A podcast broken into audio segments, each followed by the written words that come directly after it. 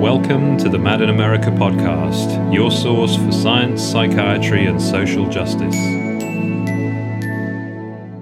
Hi, this is James, and this is just a short message to tell you about something new coming up that may interest you. Mad in America, in partnership with the Council for Evidence Based Psychiatry and the International Institute for Psychiatric Drug Withdrawal, is arranging a series of free to attend online town hall discussions on psychiatric drug withdrawal. We aim to explore what we do and don't know about safe withdrawal from antidepressants, antipsychotics, benzodiazepines, and stimulants. We will discuss the knowledge, skills, and experience necessary to support those who may be having difficulty getting off psychiatric drugs. By doing this, we hope to stimulate further discussion between service users and prescribers. Our first discussion will be held on Friday, January 15th at 10am Pacific Time, 1pm Eastern Time, and 6pm GMT.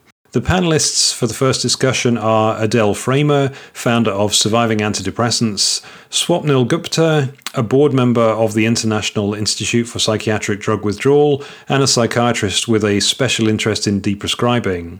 John Read, Professor of Psychology and Chair of the International Institute for Psychiatric Drug Withdrawal, and Luke Montagu, co founder of the Council for Evidence Based Psychiatry and a member of the NICE Guideline Committee for Safe Prescribing and Withdrawal.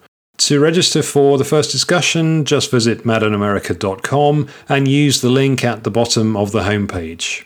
We hope that these discussions will add to an increasingly detailed collection of knowledge and experiences that can inform prescribers when providing informed consent and when implementing gradual tapering regimes. We very much hope you can join us. Thank you for listening to the Mad in America podcast. Visit madinamerica.com for more news, views, and updates.